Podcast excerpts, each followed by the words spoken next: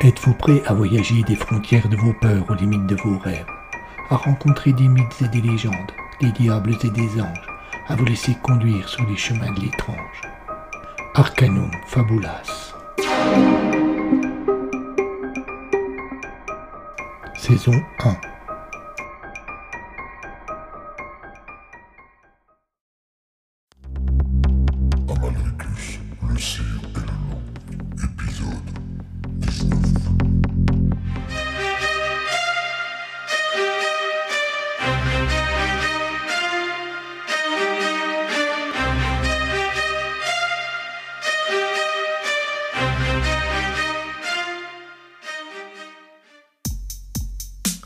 le commissaire arriva devant l'hôpital, Paul Lodès l'attendait à l'entrée des urgences. Il avait les traits tirés et le regard inquiet. Salut Paul, où est-il? lança le commissaire dès qu'il aperçut Lodès. Il est dans une chambre là-haut, viens, je vais te conduire. Puis je redescendrai. Nadia ne devrait pas tarder à arriver, je, je viens juste de parvenir à la joindre. Je ne comprends pas, que s'est-il passé C'est un routier qui, tôt ce matin, a aperçu au-dessus des marais une sorte de boule de feu. Il l'a vu plonger vers le sol et s'est écrasé dans une grande explosion. Euh, Il a d'abord cru qu'il s'agissait d'un petit avion et a immédiatement averti le secours, mais quand ceux-ci sont arrivés, en fait d'avion, ils ont trouvé Flavien à moitié inconscient. Il a juste eu le temps de dire mon nom avant de sombrer dans le coma. Il est blessé et a quelques brûlures très graves.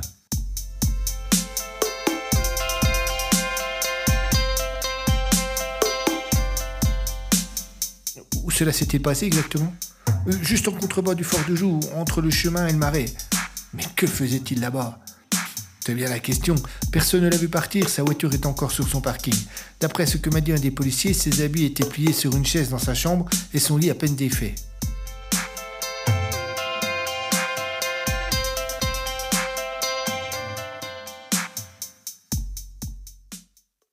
Comme ils discutaient, ils arrivèrent vers la chambre de Flavien et la porte était entr'ouverte.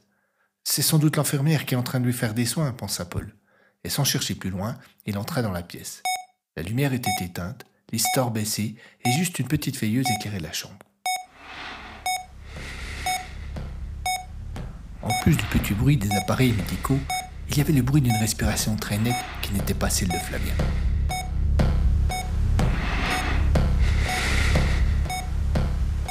Paul et le commissaire sursautèrent en apercevant dans le fauteuil une grande ombre noire assise à contempler leur ami.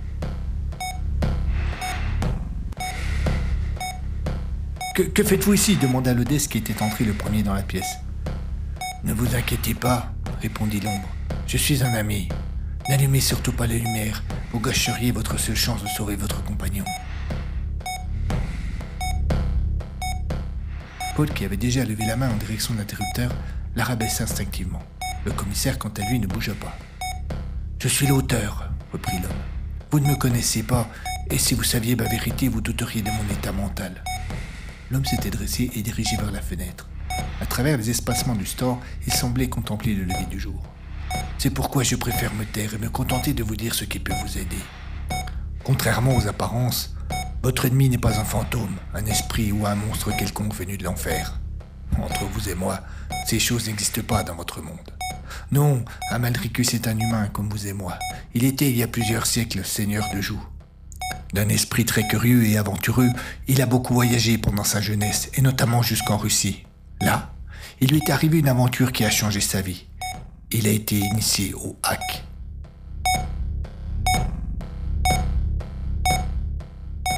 Une connaissance de la nature si complète que certains l'apparentent à l'alchimie, ou même, on devine un sourire, à la magie.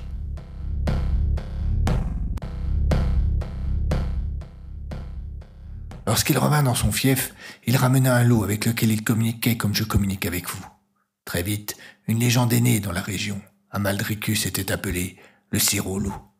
Dès son retour, il ne s'est pas caché de ses connaissances, réalisant des choses qui à l'époque pouvaient passer pour des miracles et qui aujourd'hui nous sembleraient dérisoires. Certains ont dit qu'il avait fait un pacte avec le malin, et d'autres n'hésitèrent pas à se servir des craintes qu'il engendrait pour le trahir.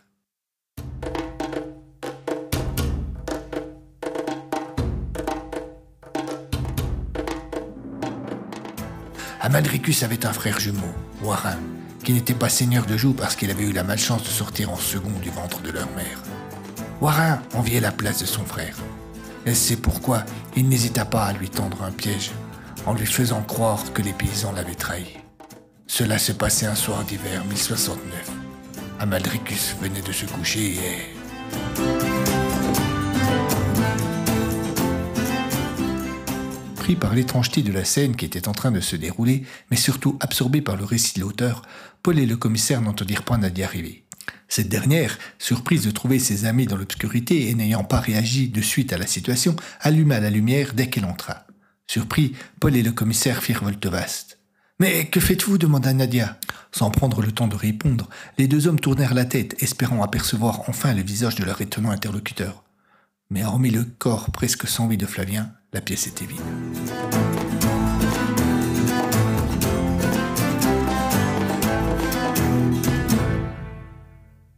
Nadia, assise dans la salle d'attente de l'hôpital, écoutait sceptique l'histoire de Paul et de Jacques. Elle avait bien du mal à accepter cette surprenante aventure. Pourtant, lorsqu'elle était entrée dans la chambre tout à l'heure, elle avait senti l'étrange présence de l'auteur. Elle avait entendu sa respiration. Elle laissa s'installer un silence puis sembla avoir une idée. Elle commença une phrase mais s'interrompit, Paul insistant pour qu'elle termine. Et, si vous aviez été victime d'une mauvaise plaisanterie? demanda-t-elle en baissant la tête, visiblement gênée de douter de la parole de ses amis. Une mauvaise plaisanterie? répondit d'un ton agacé le commissaire. Et, et de qui? Qui pourrait en savoir assez sur ce que nous cherchons pour nous faire une plaisanterie de la sorte? Et surtout dans quel but? Comment aurait-il pu apprendre le nom de Warin dont Paul avait rêvé? Nadia se sentit agressée et donc obligée de répondre. Mais, mais il n'existait pas de Warin. Aucun texte ne fait allusion au fait qu'Amadrius est un frère. Paul, qui était demeuré en retrait, intervint pour faire remarquer que, vu le pot de documents de l'époque, il était fort possible que tous ceux qui faisaient allusion à Warin aient été détruits. La jeune scientifique accepta cette éventualité. J'ai autre chose, poursuivit-elle une fois ce point acquis. Elle conta sa mésaventure du matin. Paul proposa de se rendre sur place avec elle dès qu'ils seraient tous trois remontés voir Flavien. Jacques ne put les accompagner. Il devait passer au commissariat.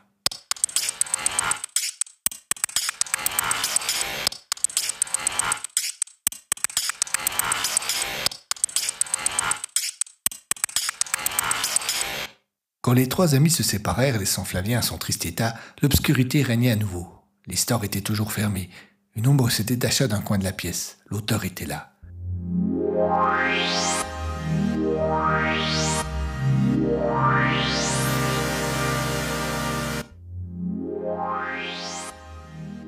Resta un grand moment à contempler Flavien et à réfléchir. Lui qui venait d'ailleurs, lui qui venait d'un autre temps, presque d'un autre monde, savait qu'il ne devait pas, pour le moment, intervenir directement dans ces histoires. Mais Amaldricus, sa création en quelque sorte, était devenu trop puissant, et son dernier espoir de le vaincre, après toutes ces années, se trouvait désormais tout entier dans trois personnages qui venaient de quitter la pièce.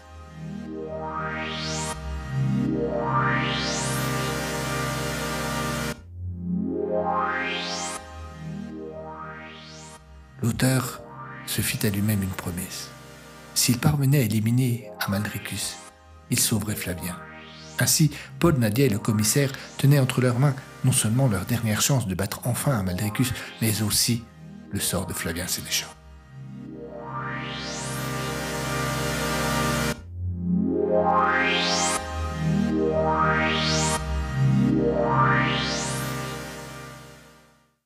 Le corps de Flavien était allongé sans vie sur le lit d'hôpital, mais son esprit était confronté à un univers qui semblait plus que réel. Quand la boule de feu s'était abattue sur lui, il s'était de suite retrouvé plongé dans l'endroit d'où il était parvenu à fuir quelques instants plus tôt. Tout était sombre. Il ne distinguait ni sol, ni ciel, ni même horizon. En face de lui se tenait Amaldricus qui le toisait. Tu as presque réussi à m'échapper. Je ne sais comment, mais tu as même réussi à franchir le mur des rêves. Comme cela fut vain. Te voilà en mon pouvoir. Tu vas payer comme les autres pour cette nuit d'hiver, cette affreuse nuit d'hiver, et je prendrai un bout de toi pour elle, pour la revoir. Comme il disait cela, il semblait replonger dans le passé.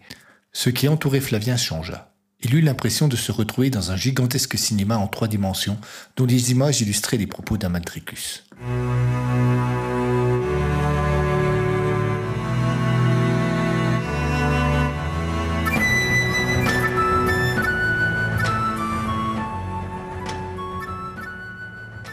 Warin entra dans ma chambre ce soir-là, apeuré, tétanisé. Il est juste le temps de m'expliquer que les paysans se révoltaient et que, aidés par une complicité interne, ils étaient parvenus à entrer dans le château. Il nous fallait fuir, et tandis que nous nous engouffrions dans le passage secret, une seule chose me trottait dans la tête. Où était ma bien-aimée Clémence et l'enfant qu'elle portait? Si jamais ces gueux osaient toucher un seul de ses cheveux, je ferais brûler tout le comté.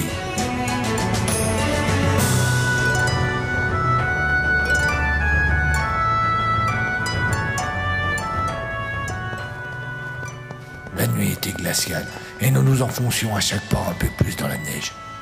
Warin était devant et je le suivais péniblement. Du bois où aboutissait le passage, le château semblait calme et endormi et j'avais du mal à l'imaginer saccagé par les cerfs. Je n'eus pas le temps de penser davantage. Un cri résonna et une dizaine d'hommes me tombèrent dessus. À ce moment, j'ai perdu Warin. J'avais bien du mal à lutter et je crus bien que ma dernière heure était arrivée. C'est alors qu'un hurlement résonna et deux yeux brillèrent dans la nuit. Mon m'avait retrouvé. Et après son intervention, il ne resta plus grand-chose de nos agresseurs. Malheureusement, à cet instant, quelque chose va me frapper la nuque et j'ai perdu connaissance.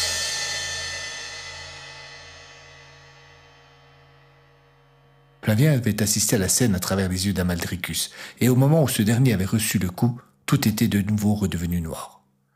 J'avais, reprit Amaldricus, fait aménager sous le château une pièce creusée à même le roc, où je travaillais à approfondir ma connaissance du monde et du hack. On y accédait par un tunnel dont l'entrée se trouvait dans une petite construction sur le rocher du diable, un peu à l'écart. Les ignorants pensaient soit que je m'y livrais à quelque chimie, soit que je pactisais avec le diable. Et c'est dans cette pièce que je me suis réveillé. Ces gueux m'y avaient muré, mon loup et moi.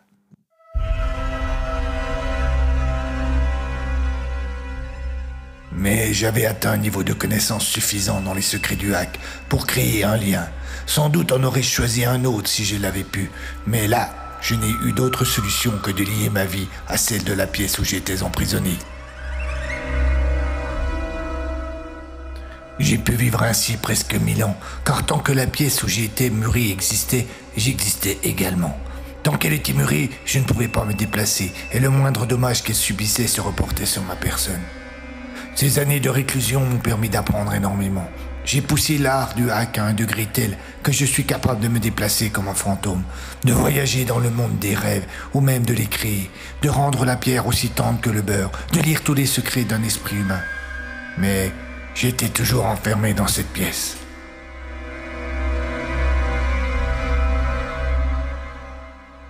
Comme elle était close, je ne pouvais en sortir que par l'esprit.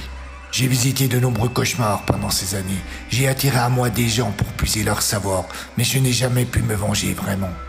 Un jour, ils ont commis l'imprudence d'ouvrir.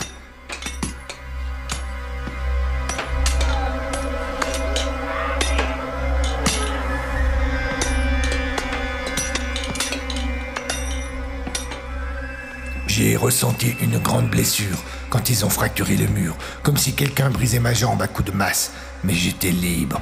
Je pouvais me déplacer et enfin les faire payer. Et puis, ils ont remuré et j'ai dû attendre à nouveau. Mais aujourd'hui, plus personne ne me murera jamais. Quand aujourd'hui tu... Quelque chose sembla troubler Maldricus. Il s'interrompit dans sa phrase et tourna la tête comme s'il cherchait à écouter. Et puis soudain, il dit Nous ne sommes pas seuls. Vos amis approchent. Il leva la main et une faille lumineuse s'ouvrit à nouveau. Il la franchit comme on franchit une porte et bientôt Flavien se retrouva seul à nouveau dans l'obscurité. Un bruit le fit sursauter. Il tourna la tête. Brusquement, une ombre se tenait derrière lui, immobile et silencieuse, venue de nulle part.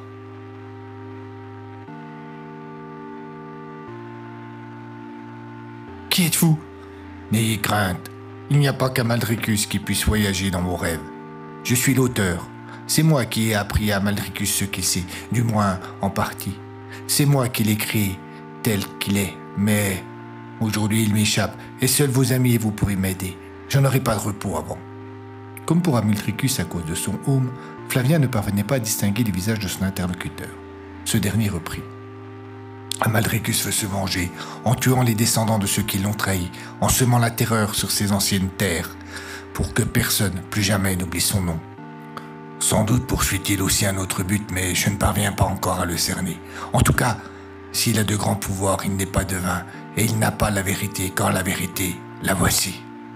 L'auteur fit un geste circulaire de la main, et comme tout à l'heure, Flavien eut l'impression de se retrouver dans ce cinéma en trois dimensions.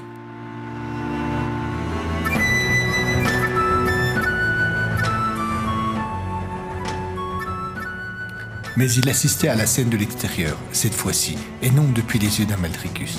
Il vit les deux frères sortir de l'étroit tunnel que formait le passage secret et avancer tant bien que mal dans la neige. Il vit des hommes placés en embuscade. Il vit leur attaque, l'intervention du loup.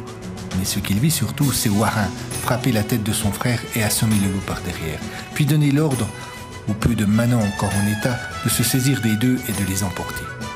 Peu avant d'arriver au château, les hommes renfilèrent des tenues de soldats, et dès qu'ils eurent franchi le pont-levis, Warin eut un grand sourire. Son plan avait jusque-là parfaitement marché. Il lança en garde. Nous avons été attaqués par des paysans en rébellion. Mon frère Warin a été tué. Rassemblez les gardes, nous allons nous venger.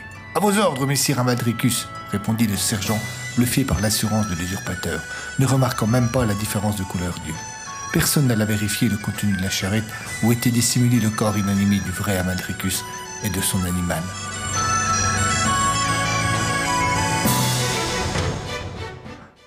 À nouveau, redevint sombre. L'auteur était toujours là, immobile. Grâce à ce subterfuge, dit-il, Warin a pu être pendant les six années qui ont suivi considéré comme le sire de jour, rôle qu'il n'aurait jamais assuré autrement, puisque Clémence, la femme d'Amadricus, était enceinte au moment des faits, et que le vrai sire de jour devait être l'enfant qu'elle portait. Mais il alla plus loin. Il mit au point une machination pour faire accuser Clémence d'adultère et l'expédia dans un couvent l'année suivante.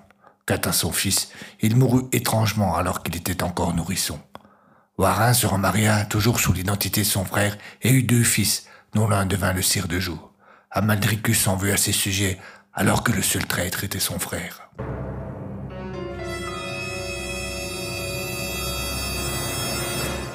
Mais que pouvons-nous faire demanda Flavien. Rien, il est trop tard. Warin est mort et brûle peut-être en enfer s'il existe. Et Amaldricus est devenu un assassin. Il n'y a qu'une solution, détruire Amaldricus, car de toute façon, personne n'effacera mille ans de souffrance. Hein, mais comment? Il faut détruire la pièce que vous appelez le tombeau. C'est son lien, ce qui lui permet de résister au travail du temps.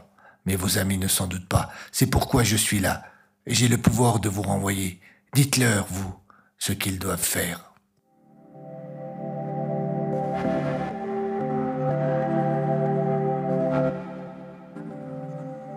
Une légère brume entoura l'auteur et il disparut. Flavien ouvrit les yeux. Il était environ 20 heures et une équipe de nuit réduite avait pris son service à l'hôpital. Tous crurent au miracle en voyant Flavien revenir à lui. Toutes ses blessures s'étaient soudainement cicatrisées, et malgré l'insistance du médecin de garde, personne ne put le retenir. Pourtant, en quittant les lieux, il eut dans l'escalier un très léger malaise. Il ferma un coup les yeux et quand il les ouvrit, quelque chose était différent. Mais cela ne l'arrêta pas. Il devait retrouver ses amis.